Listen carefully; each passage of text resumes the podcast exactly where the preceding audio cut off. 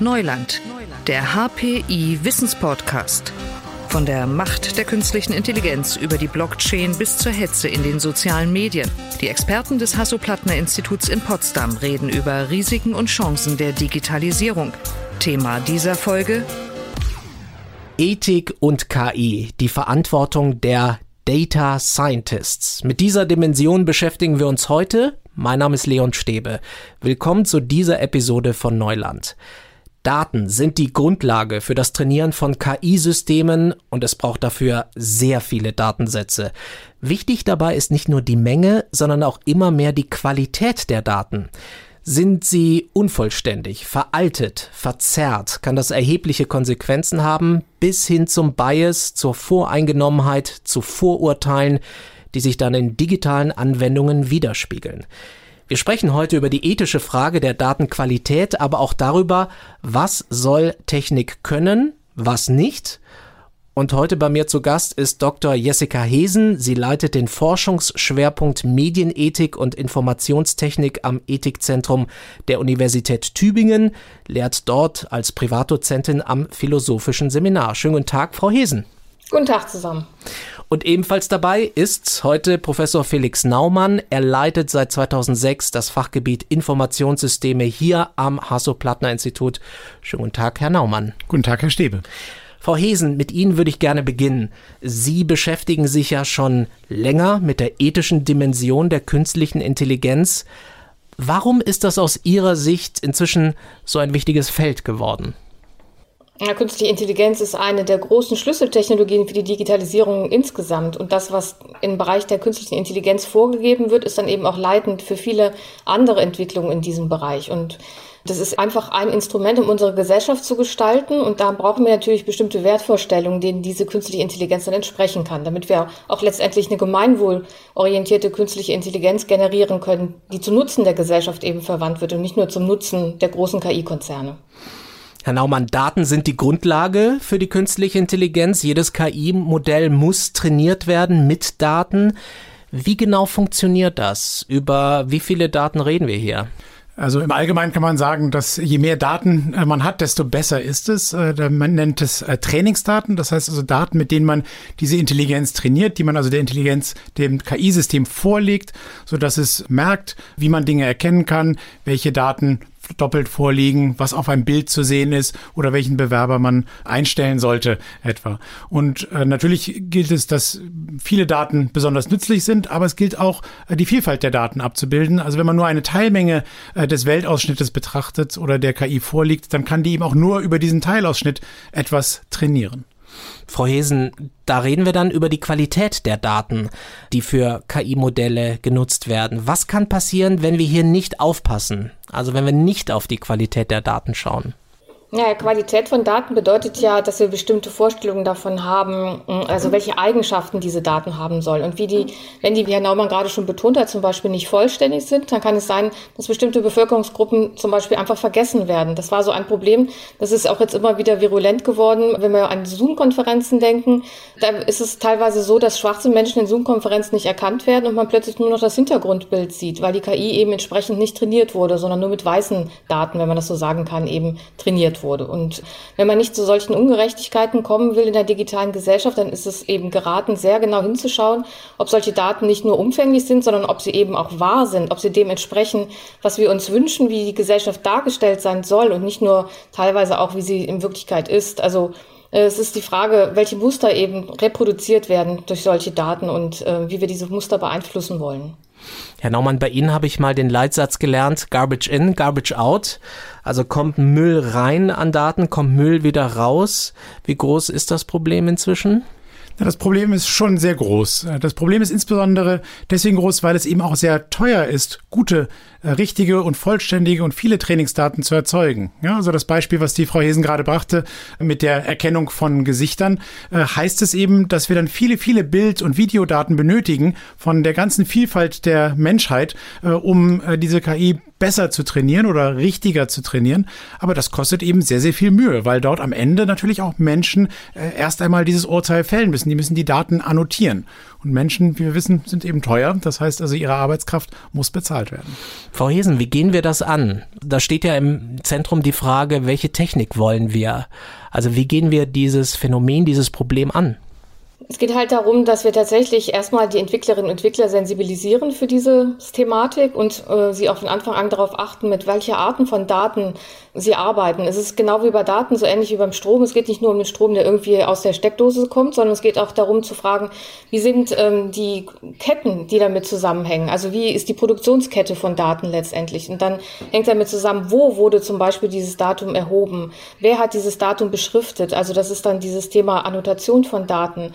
Und da müssen wir ganz genau dahin schauen und uns auch dessen bewusst sein, dass Daten eben nicht neutral sind, sondern immer auch ein Schlüssel zu der Erkenntnis von Wirklichkeit, so ähnlich wie eben auch Medien Schlüssel sind für die Erkenntnis von Wirklichkeit. Das heißt, die liegen nicht einfach irgendwie neutral vor, sondern die werden so ja passend gemacht, dass wir sie benutzen können in bestimmten Zusammenhängen. Und da müssen wir eben schauen, wie, wie funktionierte dieses passend machen. Und vielleicht darf ich ergänzen, erschwerend kommt hier noch hinzu, dass wir diese KI-Systeme sehr schwer nur verstehen können. Das heißt also, man kann potenzielle Fehler nicht leicht entdecken, indem man die Software aufschraubt und hineinschaut.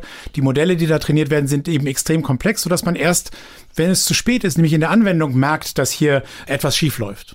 Das heißt, man muss am besten gleich zum Anfang springen, wenn diese KI-Modelle trainiert werden.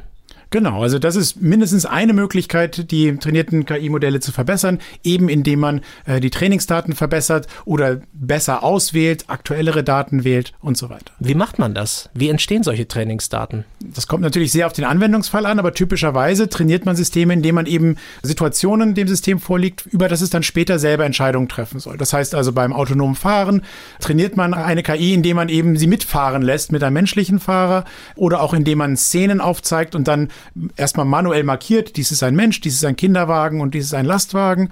Das ist auch ein typischer Anwendungsfall bei der Bilderkennung, dass man eben Bilder vorlegt mit einer Banane, mit einem Apfel und so weiter und dann aber eben manuell erstmal beschriftet, dies ist eine Banane, dies ist ein Apfel. Ne? Und äh, in vielen Situationen haben wir aber gar nicht viele Trainingsdaten. Denken wir nur an die Gesundheitsdaten etwa. Bei seltenen Krankheiten haben wir oft gar nicht viele Trainingsdaten, mit denen wir äh, loslegen können. Trotzdem kann man hier natürlich versuchen, äh, etwas Intelligentes zu schaffen. Aber je weniger Daten da vorliegen, desto schwerer wird das eben. Wo entstehen dann genau, Frau Hesen, die ethischen Probleme? Also ganz am Anfang. Ich meine, das KI-Modell an sich kann ja erstmal nichts dafür, wenn es so programmiert wurde, oder? Ja, man kann sogar noch mal einen Schritt weiter zurückgehen und auch fragen, wo werden denn eigentlich überhaupt Daten erhoben? Also wenn ich jetzt zum Beispiel Daten habe zur Kriminalitätsstatistik. Also da habe ich gerade heute noch gelesen, eine neue Publikation. Äh, es kann gezeigt werden, dass Überwachungskameras in New York vor allen Dingen in Orten stehen, in Vierteln stehen, wo vor allen Dingen schwarze Personen wohnen. Wenn man dann solche Kameras hat zur Kriminalitätsüberwachung oder beziehungsweise zur Verhinderung von Kriminalität, dann ist es so, ähm, dass sie natürlich diese Bevölkerung besonders stark überwachen und dann werden sie auch besonders viele kriminelle Fälle finden, allein weil sie ja dann die entsprechende Technologie haben. Und dann haben sie entsprechend viele Daten über diese Personen, besonders viele Kriminalitätszwischenfälle, die gemeldet werden und haben dann wieder eine Statistik, die zeigt, oh, hier gibt es aber besonders viel Kriminalität.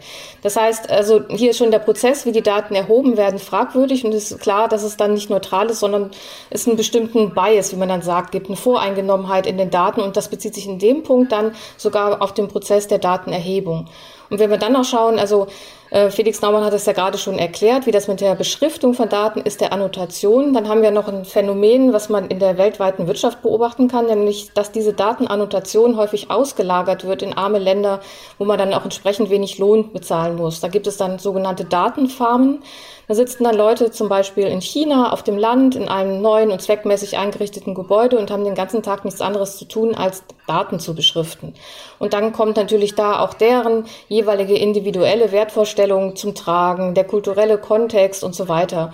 Also da haben wir so eine Art großen Unterschied, was die Wertvorstellung betrifft und gleichzeitig auch gekoppelt an teilweise unfaire äh, Wirtschaftsverhältnisse, die dann manifestiert werden in diesem ja, digitalen Kolonialismus, kann man dann noch sagen. Also das ist eine ganze Kette, die man beachten muss. Und das ist ja dann wirklich eine Herausforderung für alle Data Scientists, oder Herr Naumann? Ja, Herausforderung und eine Verantwortung eben auch der Data Scientists. Das heißt also, in der Tat geht es bei der Datenschaffung los, beim Trainieren der Modelle, aber natürlich auch beim Einsatz der Modelle. Das heißt, die, die Menschen oder die Organisationen, die diese Modelle einsetzen, müssen eben auch gut kennen, wie diese Modelle funktionieren, wie sie trainiert werden und wann sie einsetzbar sind und wann sie vielleicht lieber nicht einsetzbar sind. Das heißt also, es gibt viele Verantwortliche, aber gerade die Data Scientists können vielleicht auch noch am besten überblicken die Auswirkungen der jeweiligen Entwicklungen und können eben auch äh, gegebenenfalls gute Hinweise geben. Gibt es schon die Sensibilität dafür? Also äh, das, die gibt es äh, in der in der Forschung, in der Machine Learning Community und in der KI Community gibt es viele viele Bewegungen, die versuchen auch natürlich wieder automatisiert äh, Probleme zu erkennen. Aber es gibt durchaus auch Konferenzen, wo man verpflichtet ist, äh, äh, die ethischen Konsequenzen der der eigenen Systeme kurz zumindest anzudiskutieren. Man könnte hier sicherlich viel mehr machen, aber immerhin das Bewusstsein wird nicht nur implizit, sondern ganz explizit auch geschaffen. Frau Hesen, wie ist das eigentlich auf der Seite der Betreiber, der Unternehmen solcher KI-Modelle? Sehen Sie da die Sensibilität? Worauf müssen die achten? Ja, das ist ein ganz wichtiger Punkt. Also wir dürfen nicht nur darüber sprechen, dass die Entwicklerinnen und Entwickler eine große Verantwortung haben, sondern natürlich auch die Unternehmen, also diejenigen, die solche Produkte kaufen und teilweise dann ja auch in die Anwendung bringen. Das ist eine ganz wichtige, also sogar zentrale Schnittstelle. Und da haben wir natürlich dann häufig Menschen, die einfach überfordert sind. Die sind selber dann keine Data Scientists, sondern vielleicht für andere Aufgaben eher abgestellt. Und dann ist immer die Frage der Transparenz. Also wie kann man das letztendlich deutlich machen? Wie kann man die ganze Problematik an den Mann oder die Frau bringen? Also brauchen wir dazu Beispiel Label. Ähm, das ist etwas, was wir ja auch äh, beforschen, ähm, Herr Naumann und ich. Also die Frage, wie kann man es eigentlich deutlich machen für betriebliche Abläufe, wie die Trainingsdaten verfasst sind und welche Anforderungen man stellen sollte. Und hier müssen wir tatsächlich noch sehr viel tun, um hier eine geeignete Form der Bewertung von Daten zu finden, die gleichzeitig auch ähm, gut verständlich ist für solche Menschen, die eben nicht aus den Data Scientists kommen.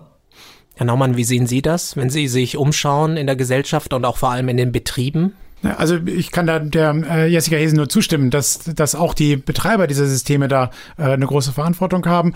Und ich glaube, es ist die Kunst von uns Informatikern zumindest, hier auch erklärbare KI zu schaffen, dass wir auch auf, auf Fehler hinweisen können oder auch, dass Fehler zurückverfolgt werden können, sodass diese Systeme auch äh, fortlaufend verbessert werden können.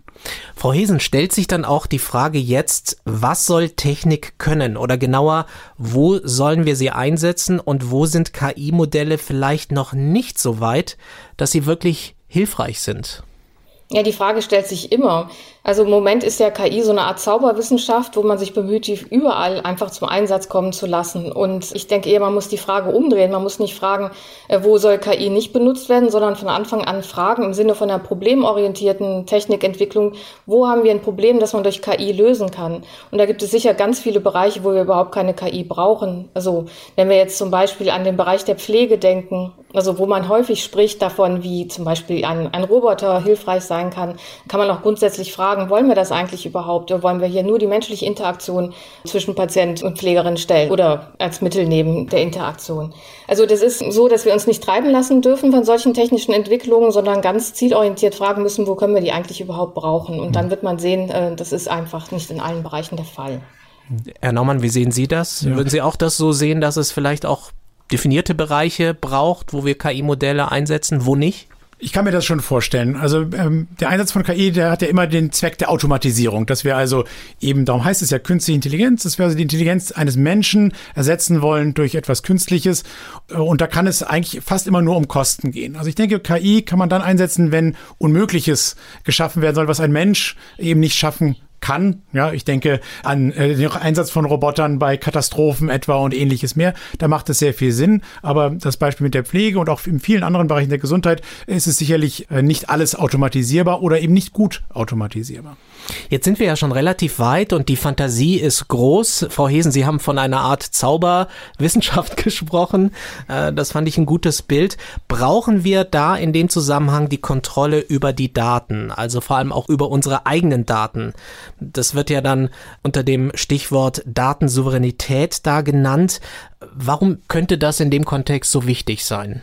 Ja, wir hatten ja vorhin schon das Thema, ob die Trainingsdaten eine bestimmte Qualität haben müssen und welche Qualität sie haben müssen. Und dazu gehört natürlich auch die Frage, wurden sie auf legitime Weise erhoben? Und äh, damit haben wir dann das Thema Datenschutz und Privatheit angesprochen und das ist ein ganz großes Thema. Also Künstliche Intelligenz ist ja deshalb so groß geworden in den letzten Jahrzehnten, weil wir eben so irre viele Daten sammeln können, überall aus unserem Leben. Und dann ist die Frage, welche Bereiche wollen wir eben nicht einfließen lassen oder welche Daten wollen wir nicht einfließen lassen und wie können wir unsere Autonomie wahren. Also man sieht ja in der Geschichte und auch in der aktuellen Forschung und in der Politik insgesamt, also menschliche Selbstbestimmungsinteressen sind ganz stark daran gebunden, dass wir auch unsere Privatheit schützen können. Und nicht nur deswegen ist in letzter Zeit dieser Begriff der Datensouveränität so stark. Also man sagt ja auch digitale Souveränität insgesamt und das ist einer der großen Begriffe innerhalb der Politik der Europäischen Union. Und man versucht hier zu sagen, also dass wir einfach eine neue Infrastruktur aufbauen müssen in Deutschland, in der Europäischen Union, um unsere Daten letztendlich effektiv schützen zu können. Also entgegen ja, dem Datenhunger Chinas oder auch der USA wollen wir eben versuchen, hier eigene Infrastrukturen aufzubauen, in denen dann unsere Daten geschützt sind. Dann auch in solchen Projekten wie Gaia X zum Beispiel. Und das ist ein ganz wichtiges Moment, um letztendlich überhaupt zum effektiven Schutz zu kommen. Jetzt kann sich natürlich der Einzelne fragen, das ist mir doch egal, ob meine Daten benutzt werden, um irgendein großes Modell zu trainieren. Es sollte aber nicht egal sein aus zwei Gründen. Einmal ist es häufig eben leider doch möglich, auch Einzeldaten aus diesen Modellen wieder herauszuziehen ziehen. Das heißt also wirklich, der Datenschutz ist nicht immer ohne weiteres gewährleistet. Und zum anderen werden diese Systeme ja dann auch benutzt, um personalisiert für einen selbst Werbung zu zeigen, Empfehlungen zu machen, Handlungsanweisungen zu geben. Und äh, diese Autonomie gebe ich dann eben auf. Äh, ich möchte ja selbst Entscheidungen über mein Leben oder das, äh, das treffen, was ich als nächstes lese beispielsweise. Und deswegen äh, sind diese Daten eben vielleicht doch schützenswert. Dafür brauche ich aber ein Wissen, also eine Datenkompetenz, Data Literacy. Äh, warum ist das in dem Zusammenhang so wichtig? Naja, also aus meiner Sicht ist es wichtig, dass die Bürger und User, die Nutzer eben verstehen, wie ihre Daten alles verwendet werden können. Da nützt es eben nichts zu sagen, ich habe ja nichts zu verbergen, bis man dann merkt, dass man eben doch eine ganze Menge zu verbergen hat, nämlich zum Beispiel die Fotos äh, der eigenen Kinder, die man eben nicht woanders wiederfinden möchte. Und insofern ist es schon wichtig, dass man auch versteht, wie diese Daten genutzt werden, wie sie in Modelle einfließen und warum ich sie schützen möchte. Und dafür ist eben sein Grundverständnis von KI und Machine Learning wichtig. Mir scheint es so, als ob wir hier wirklich in einem sehr sensiblen Punkt sind. Würden Sie sagen, Frau Hesen, wir können hier noch rechtzeitig eingreifen, bevor die Datensätze schwer beherrschbar werden? Wir haben ja letztendlich schon diesen Punkt erreicht, dass wir unsere Daten und unsere Privatheit nicht gut schützen können. Wir müssen eher sagen, wir müssen in dem Fall dann effektiver werden und besser werden. Und dazu gehört tatsächlich natürlich Data Literacy, das ist enorm wichtig. Data Literacy bedeutet aber auch, dass das Individuum nicht überfordert werden darf. Also man kann nicht immer nur sagen, wir müssen jetzt kompetent sein in Bezug darauf, auf Selbstdatenschutz zum Beispiel, sondern wir müssen natürlich auch die Rahmenbedingungen so verändern, dass wir als einzelne Individuen auch gut und richtig handeln können. Und dazu brauchen wir diese Datensouveränität oder auch die politische Ebene und die Rahmenbedingungen oder auch eben diese schon angeschnittene Frage danach nach einem Labeling von bestimmten Produkten, damit wir uns besser auskennen können und uns geholfen wird, als einzelne Nutzerinnen und Nutzern unsere Daten dann selber besser und gut zu schützen. Ich denke aber auch, dass hier die Gesetzgebung zum Teil auch gefragt ist. Also Sie fragten, ist es schon zu spät? Also äh, man sagt ja immer so gern, dass die Daten das neue Öl äh, sind. Ich habe von einem Kollegen gehört, ein viel besseres Gleichnis, nämlich es ist die neue Erde, denn die Erde kann ich wiederverwenden und kompostieren sozusagen. Und die Daten, die gibt es jetzt eben schon oder sehr, sehr viele Daten gibt es schon, die können immer wieder und wieder und wieder verwendet werden. Also in der Hinsicht ist es in gewisser Weise schon zu spät. Und wir können jetzt also in die Zukunft blicken und schauen, dass wir besser kontrollieren, wie welche Daten benutzt werden. Und das geht sicherlich auf ethischer Ebene, es geht auf informatischer Ebene, aber eben auch äh, auf gesetzgeberischer Ebene. Und äh, wir stellen ja die Frage, welche Verantwortung haben Data Scientists, Frau Hesen? Wie würden Sie das sagen? Sie haben ja gesagt, ähm, es sind nicht nur die ITlerinnen, die sich damit beschäftigen müssen, aber Sie haben sicherlich auch eine besondere Verantwortung, oder? Sie haben eine besondere Verantwortung, weil Sie sich besonders gut auskennen und aus diesen Kompetenzen erwächst natürlich dann eine Verantwortung, auch dieses Wissen weiterzugeben. Aber es gibt natürlich dann auch Data Scientists, die selber ja jung sind und gerade also im Studium stecken und danach eine schöne Anstellung wollen. Und wir müssen natürlich dafür sorgen als Gesellschaft, dass zum Beispiel das Wissen über Ethik oder auch Recht in diesem Bereich dann auch in die Studiengänge implementiert wird, so dass allen, äh, die in diesem Bereich jetzt tatsächlich auch ihre Zukunft sehen, auch so etwas von Anfang an mitgegeben wird. Das halte ich für einen ganz wichtigen Punkt und da gibt es im Moment noch viel zu wenig, was angeboten wird an den Universitäten. Also das würde ich auch so sehen. Ich kann natürlich sagen, dass wir am Hasso-Plattner-Institut einen Data Engineering-Studiengang haben, wo gerade diese Dinge auch äh, zum Pflichtbereich gehören, also rechtliche Aspekte, ethische Aspekte. Aber in der Tat äh, wünschen die Studierenden auch äh, hier deutlich mehr Ausbildung und, und Leitlinien und so weiter. Das heißt also, es ist nicht nur, dass wir es denen mitgeben müssen, es wird auch aktiv gesucht von unseren Studierenden. Dann schauen wir mal kurz in die Zukunft. Ähm, Frau Hesen, ähm, was wird so die größte Aufgabe sein bei der weiteren Entwicklung von KI-Systemen mit Blick auf die Ethik? Mit Blick auf die Ethik ist tatsächlich Diskriminierungsfreiheit das größte Thema, muss man sagen. Also es gibt natürlich viele andere Aspekte, wie zum Beispiel eben den Datenschutz, den wir schon genannt haben, aber auch Nachhaltigkeitsfragen ist immer wieder wichtig, gerade in Verknüpfung mit ethischen Themen. Aber die Frage der Diskriminierung ist wirklich eine sehr große Herausforderung, weil es oft nicht auf der Hand liegt, in welcher Weise hier diskriminiert wird. Und da stehen wir noch ganz am Anfang. Es gibt auch viele indirekte Formen von Diskriminierung, die dann in den Daten sehr versteckt nur vorliegen, weil diese Daten dann Realitäten abgreifen, die ja tatsächlich vorliegen, zum Beispiel zur Diskriminierung von bestimmten Menschen aus dem Ausland, zum Beispiel innerhalb der Schule. Was die Daten dann gar nicht abfragen, da wird dann gar nicht gefragt, ist diese Person aus Syrien oder ist sie aus Deutschland, aber dann gibt es bestimmte Lebenskontexte, die dann einfließen in die Datenerhebung und letztendlich hat man das gleiche diskriminierende Potenzial dann wieder in diesen Daten drinstecken, was man vielleicht aber nicht so gut erkennen kann. Und das ist nur ein Beispiel von vielen. Also da gibt es aber dann auch schon viel Forschung in diesem Bereich. Aber tatsächlich ist die Frage, wie kann man das Ganze dann kontrollieren? Und wir haben inzwischen eine, viele Vorhaben im Bereich der Gesetzgebung auf europäischer Ebene, wo man jetzt aber noch viel darüber spricht, wie kann man dann letztendlich auf die Unternehmen zutreten, welche Pflichten haben die und wie können wir auch eventuell auch sanktionieren, wenn es zu Diskriminierung kommt in diesem Bereich. Herr Naumann, was ist aus Ihrer Sicht die größte Aufgabe bei der weiteren Entwicklung von KI-Systemen? Also die informatischen Aufgaben bei der Entwicklung ist einmal das Achtnehmen auf die Daten, der korrekte Umgang mit den Daten äh, und äh, die Entwicklung von Systemen, also maschinellen Lernsystemen, die eben den ethischen Anforderungen vielleicht nicht entsprechen automatisch, das wäre natürlich noch besser, aber die zumindest äh, so aufgebaut sind, dass ich sie überprüfen kann, dass ich also schauen kann, wie kann ich sie verbessern, wie kann ich Einfluss auf die Systeme nehmen, um eben ethischen Gesichtspunkten Rechnung zu tragen. Also über die ethische Dimension der künstlichen Intelligenz haben wir heute gesprochen. Das war Professor Felix Naumann. Er leitet das Fachgebiet Informationssysteme hier am Hasso-Plattner-Institut. Herr Naumann, danke Ihnen sehr für das Gespräch. Herzlichen Dank. Und mitdiskutiert hat Dr. Jessica Hesen. Sie leitet den Forschungsschwerpunkt Medienethik und Informationstechnik am Ethikzentrum der Universität Tübingen. Frau Hesen, danke auch Ihnen für Ihre Zeit und für Ihre Analyse. Vielen Dank auch an Sie. Und das war diese Folge von Neuland. Leon Stäbe sagt Danke fürs Zuhören und bis zum nächsten Mal. Digitales Wissen verständlich auf den Punkt gibt es bei Neuland, dem Wissenspodcast des Hasso-Plattner-Instituts.